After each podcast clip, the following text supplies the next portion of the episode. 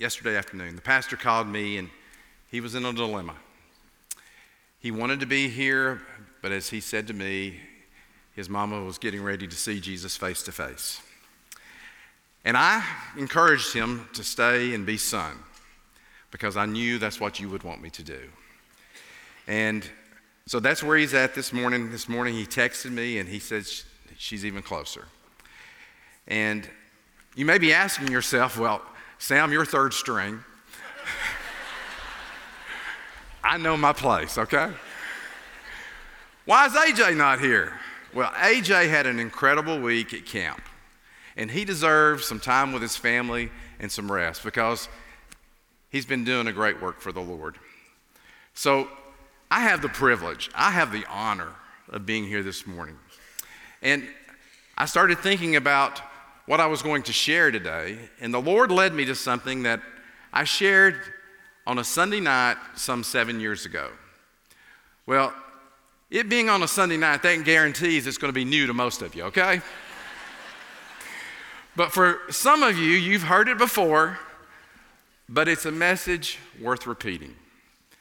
And the truth I want to remind you of today is how great is our God. Now, great is a word that is often used and often used too much, even to the point where it seems meaningless. But what does it mean? Here's a definition that I found notable, remarkable, exceptional, outstanding. You know, I have been to some great places. I've been fortunate to travel this world around. And recently, I celebrated my 40th anniversary with my wife, Melinda. Uh, Thank you for your prayers for her. She has survived. And on our anniversary trip, we went to Oregon. And let me just tell you, it was great.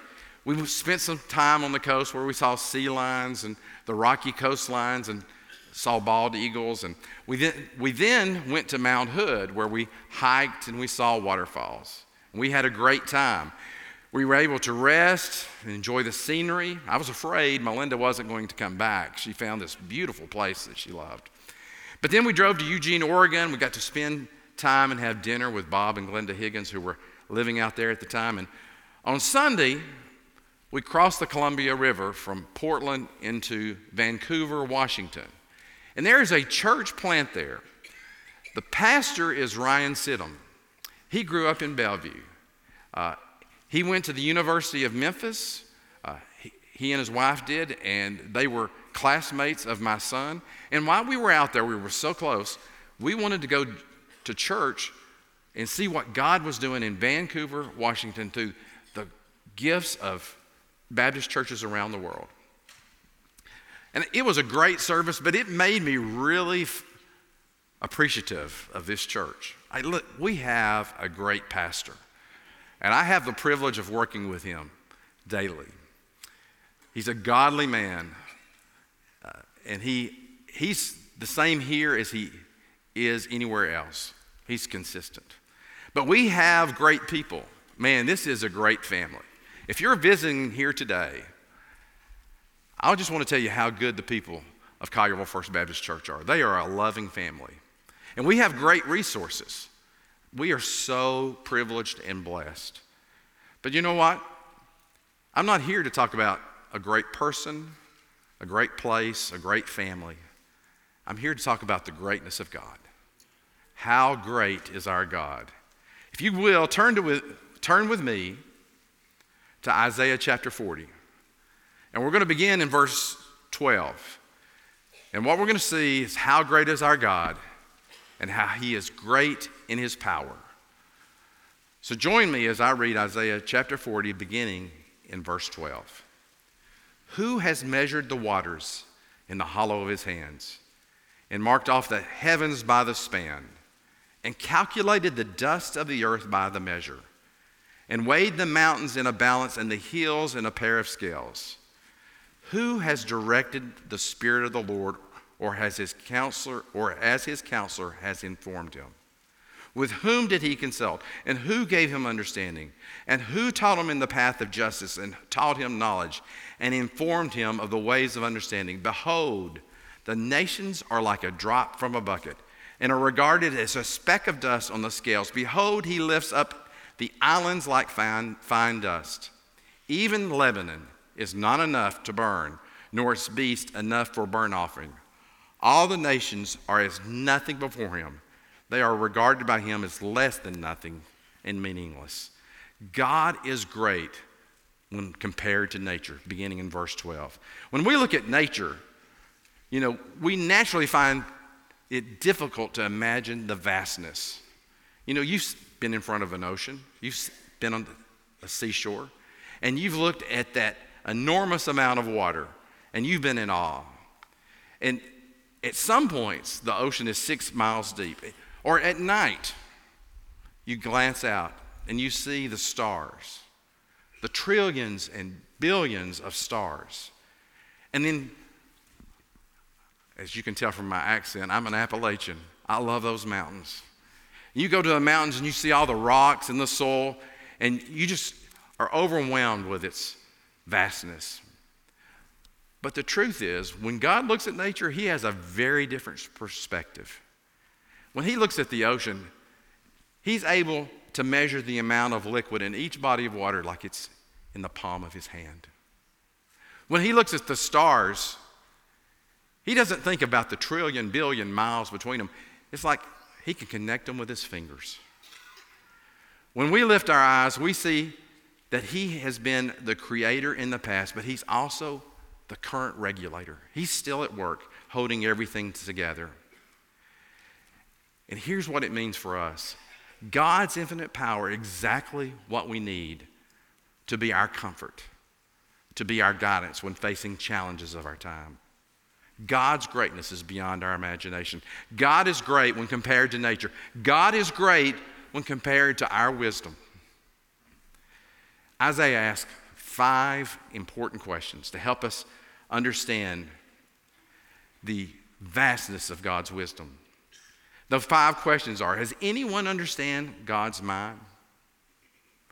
Has anyone ever instructed or counseled him? Has anyone enlightened the Lord of any matter? Has anyone taught the Lord the proper way to go? Has anyone taught him knowledge, or did he have to go to school? J. Oswalt points to the essence of this implied question. If we cannot take the measure of the physical world, how can we even begin to measure the vastness of God's mind and the God, of who God is? It's ludicrous to think anyone can measure the depth and the breadth of the mind of God and the mind of Christ. John Wesley said this Bring me a worm that can understand and comprehend a man and then I show you a man who can comprehend God. God is the one who teaches. He's the one who provides knowledge. He's the one who provides wisdom. None of us can teach God a thing. And it's amazing. Sometimes we get in circumstances and we want to say, God, have you ever thought about this? Here's how the way I should approach it. Here's the way we should approach it. God has supreme knowledge. He's the one who teaches us, He's the one who can lead us. And it should give us confidence to trust Him not in ourself. If you're asking for advice, who do you want to ask? My, my wife, and this is an ad for preschool. My wife is serving in preschool right now. She can't be here. She's in the bed babies. We're blessed to have numerous bed babies. Should she be asking one of those bed babies for advice or someone else? That's the way we go around. We ask people for advice. We don't go to the one who is the source of all wisdom, God. God is great when compared to individual wisdom. God is great when compared to the nations. If the mountains, the heavens, and the seas are small in God's perspective, surely the great nations which have dominated this small planet and opposed God's will are nothing when compared to God. There is no nation on earth right now that is anything when we compare it to God. The book of Isaiah points out over and over again about the powerlessness of the nation and how God is sovereign and his power is over each and every one of them. The great nations like Assyria and Babylon, which were used by God to discipline his children, are compared to dust. That he was saying to the children of Israel, You shouldn't fear them. Even though you're in captivity right now, You should not have fear in them. Your fear, your awe, your respect should be directed towards God. He is the one you can trust. God is great when compared to nations. God is great when compared to our modest attempts to worship Him. If we were to search the whole world for something worthy to give to God, we cannot find it. Even here, he does a comparison. He says you can go to Lebanon and take all the forest in Lebanon. You can take all the animals in Lebanon and make a sacrifice to God, and it is not enough to match His glory, to match His worth, to match His holiness. There is nothing on heaven and earth worthy of His greatness, of, of describing His greatness. He is great in His power. And in verse 18, we begin to see that He is great in His personhood. Read with me in verse 18. To whom then will you liken God? Or what likeness will you compare with him? As for the idol, a craftsman casts it, a goldsmith plates it with gold, and a silversmith, fashions chains of silver. He is too impoverished for such an offering, selects a tree that does not rot. He seeks out for himself a skillful craftsman to prepare an idol that will not totter. Do you not know? Have you not heard? Has it not been declared to you from the beginning? Have you not understood from the foundations of the earth? It is He who sits above the circle of the earth, and its inhabitants are like grasshoppers, who stretches out the heavens like a curtain and spreads them out like a tent to dwell in. He it is who reduces rulers to nothing who makes the judges of earth meaningless. Scarcely have they been planted, scarcely have they been sown, scarcely have their stock taken root in the earth, but he merely blows on them and they wither, and the storms carry them away like stubble. God is great in his personhood, and he is great when compared to dead idols. The Lord is greater than all the images and false gods of this world. Now, I've been to India several times. And I have gone through the countryside. I mean, out in the middle of nowhere, you will find a little temple and a little idol. They're everywhere, there's billions of them. And they are nothing. They are nothing but man made objects, the creation of some person's imagination. Some craftsman used metal, gold, silver, or even wood to create these gods from images that they had pictured in their mind. And Isaiah asked four questions Do you not know? Have you not heard? Has it not been declared to you from the beginning? Have you not understood from the foundation of the earth? See, we are without excuse. Rather than worshiping a false God, God has been proclaiming his power, proclaiming who he is from the beginning of time. The Lord has been bearing witness to us throughout history, through his creation, and through his activity.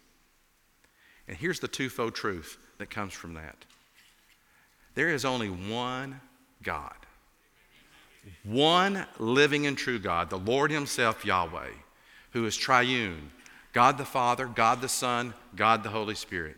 And He alone is our Creator our sustainer, our redeemer, our comforter. He's far greater than any false gods of this world, whether it's a false God that is a statue or a false God that we might find here in Collierville of a status symbol, such as a career, such as a house, such as a car. See, idolatry is alive and well in Collierville, Tennessee. He is far greater than any false god that's here in Collierville or in India, whether it's a relic, a statue, or our personal recreation and pleasure. The number one idol in Collierville, grab a mirror and put it to your face. It's usually ourself. We are the one that we put in the place of God. So idolatry is alive and well. But let me just give you this message Nothing is greater than our God. God is great when compared to dead idols. And God is great when compared to the princes and nobles. And Isaiah reminds the children of Israel, beginning in verse 21, of some truths. He wants to remind them that God rules over everything they can see in every direction east, west, north, and south. Even as far as the distant ends of the earth. But God's rule is not limited to this body, it's not limited to what our naked eye can see. His dwelling place is a tent above this dome half earth, half circle, as it says in 1 Kings 8 27. God's kingly rule is over all the earth from one end to the other, over this whole universe from beginning to end. He is so great that we are compared as insignificant grasshoppers. See, John Piper told us this it's about the greatness of God, not the significance of man. God made us small and the universe big to say something about himself. One of the biggest, one of the biggest things that we can do as grandparents, as parents, yes, we can instill a proper self worth in our children, but let's make sure it's married to an understanding of the greatness of God. God is great in his personhood, but he is great in his provision. Look at verse 25.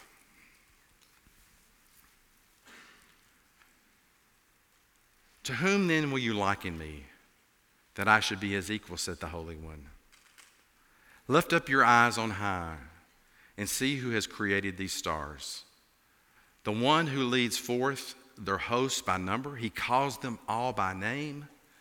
Because of the greatness of his might and the strength of his power, not one of them is missing. What do you say, O Jacob, and assert, O Israel? My way is hidden from the Lord, and the justice due me escapes the notice of my God. Do you not know? Have you not heard? The everlasting God, the Lord, the creator of the ends of the earth, does not become weary or tired. His understanding is inscrutable. He gives strength to the weary and to him who lacks might, he increases power. Though youths grow weary and tired and vigorous, young men stumble badly. Yet those who wait for the Lord will gain new strength. They will mount up with wings like eagles. They will run and never get tired. They will walk and not become weary. He is great in his personhood. God is great when compared to the finite things of this world. Here, the Lord Himself is speaking. He challenges the reader. He says, Lift up your eyes, look around, look at the heavens, and ask yourself, who created all this? The Lord is greater than any of this because He is the Creator. Who can He be compared to? Who is His equal? No one. He is greater than any finite thing. But here's the truth I think that will speak to all of us. He is greater. He is great when compared to any situation. There is no situation that God cannot handle. See, here, the children of Israel, Isaiah is writing prophetically, and he's writing to the children of Israel who will be in captivity in Babylon. And he knew that they would feel that they had been abandoned. Have you ever felt abandoned? Have you ever felt hopeless? They felt that God was unconcerned about their condition, unaware of their hardships. But see, Isaiah's reminding them the Lord knows. The Lord has compassion. And he want Isaiah wanted to encourage them. There's four assurances here for any of you who are having a difficult time. I know people in this room who have lost loved ones. I know people who are going through rocky times at work or at home are in this room. Tomorrow I will be preaching a funeral of a lady who had been a member here for years, whose family is going to be dealing with the loss of, of their mother. And here's four things that we can understand and remember when we're going through those rocky times that God is able to oversee and control all events, whether it's the big events of human history or the events in our life. You know, there's a lot of uncertainty in the world today. Just last week, I think it was last week, uh, one of the mightiest men in the world, Putin, had to deal with a disruption. We would have never predicted that. But you know what? Even through that uncertainty, God is in control. God is in control of that. God is in control of the events in my life. And here's the good thing verse 29 God is always available to help those who truly trust Him. My life verse, in fact, this is the, if you're going to be at the funeral tomorrow, you're going to get a synopsis right now. This is my life verse. I discovered it when I was a junior in college a long, long time ago when Abraham Lincoln and I were in college together. The life verse is from Nahum 1 7.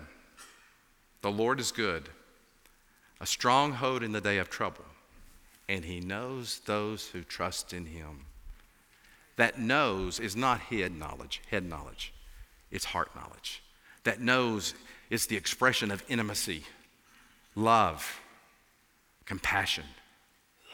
Here's the great news for us is God is available. God wants to help us. God wants to hold us up when we trust in him. And here's the thing, he will renew our strength. He will empower us. And what's interesting, it's been 52 weeks since I s- preached. I think I get them once a year. I think it's in my contract once a year. Last year, uh, it was July 3rd.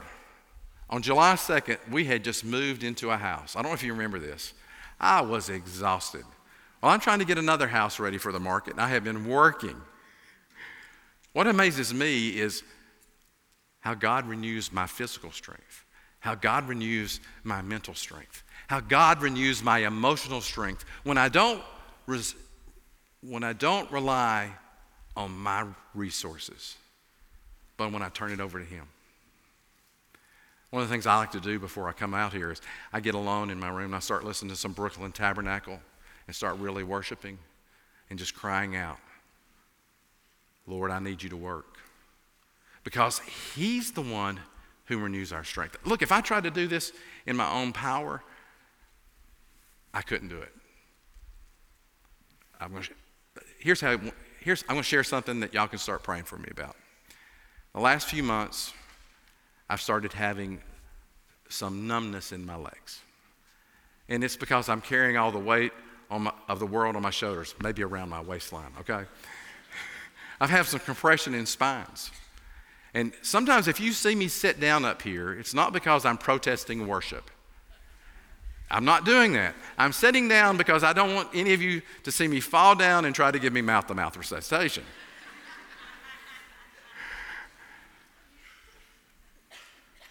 But I've had no numbness today. And that's God. I, I was amazed. I, I, sometimes you may see me, Joshua thinks I'm dancing probably. I can actually dance, Joshua, better than this, okay? But I move side to side, and I'm just trying to shift my weight. But God has worked today to give me energy and strength. And you know what? If you're trying to go through something right now, don't do it alone. God wants to work in each and every one of your situations for your good and His glory. God is great when compared to any hopeless situation. And it's because He will never get tired, He will never grow weary. How, how many of you have worked so hard that you find it hard to go to sleep at night because you have spent your energy. You are worn out. Well, you know what? God never experienced that before. He never goes weary. And you know what gets you through? What keeps you from growing weary is because He never gets weary. God is great when compared to a hopeless situation. How great is our God? So I want to close with three applications. First, since God is the all powerful, wise creator of the heavens and the earth, his wisdom and sovereign control of this world is unlimited and goes beyond any of our understanding. It means that we can trust him. It means that God's able to control every aspect of this world. It means He is a person, a God who is worthy of all our trust. Jerry Bridges says this No circumstance is so big that He cannot control it. God's in control. Second, the earth has no power in comparison to God. God sets up nations, in a short time they'll fall. In comparisons, God time frame their time of rule is extremely short and their sovereignty is very limited. So, this word is for every one of us. We are promised, we, we have lived in a land where we have enjoyed great freedom, but we are the exception, not the rule. To follow Jesus means that you've got to be ready to pay the price. But here's the good news any nation that comes against God's will, they're only going to be here for a short time. But God is forever, and we will be with Him forever. And we should trust Him and fear Him and not powers that oppose Him. And the third thing the idols that we have in our life are nothing compared to God, compared to Israel's powerful God, to Jesus Matt Chandler says this the idolatry, that exists in a man's heart always wants to lead him away from his Savior and back to self reliance, no matter how pitiful that self reliance is or how many times it has betrayed him. So, what are we to do with this message? How great is our God? How should we respond? I'm going to ask our staff and our worship team to be making their way up here. I'm going to tell you there's three responses today. And every person in this room has one of these that they can choose. The first is if you have never responded to the greatness of God, if you have never responded to the compassion of God, you may right now be feeling something pulling you towards Him. That's the Holy Spirit. The Holy Spirit it may be working in your life right now to remind you of how finite you are and infinite He is. And the reason you're separated from Him is not because of that finite versus infinite, it's because of sin. Your decisions to be number one. And what He wants you to do right now is He wants you to accept Jesus. Jesus, who came as an infant, lived the perfect life, died on the cross, and was resurrected so that we could have our sins forgiven and be adopted into the family. And all you have to do is admit that you're a sinner, believe in Jesus as Lord and Savior, and commit to following Him. In a minute, if, if you're having to deal with that decision, you can come down and talk to one of our staff members. They'll be glad to help you take the step of faith. Second, as a believer, you may have become pal- callous, callous to the greatness of God. It just may seem old hat to you. J.I. Packer said this The Christian's instinct of trust and worship are stimulated very powerfully by the knowledge of the greatness of God.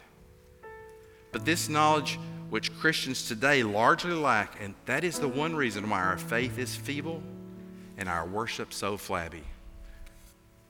Right now, you may be thinking, you know, my worship has been flabby. My faith has been feeble. What you need to do in this time is to reflect on the greatness of God and re- repent from not recognizing it. And the last thing, as a follower of Christ, you need to take some time to examine your life. We're getting ready to take the Lord's Supper. And in 1 Corinthians, it warns us about taking it unworthily. You need to take some time right now to look into your life to see if there's any sin that prohibits you from taking it because you would be unworthy. and take time to confess and repent of it. So, what we're going to do is take some time to respond. I'm going to pray right now, and then we'll have a moment of worship. Let's pray. Father, we come right now, Lord, and I thank you for this word. Lord, you are great.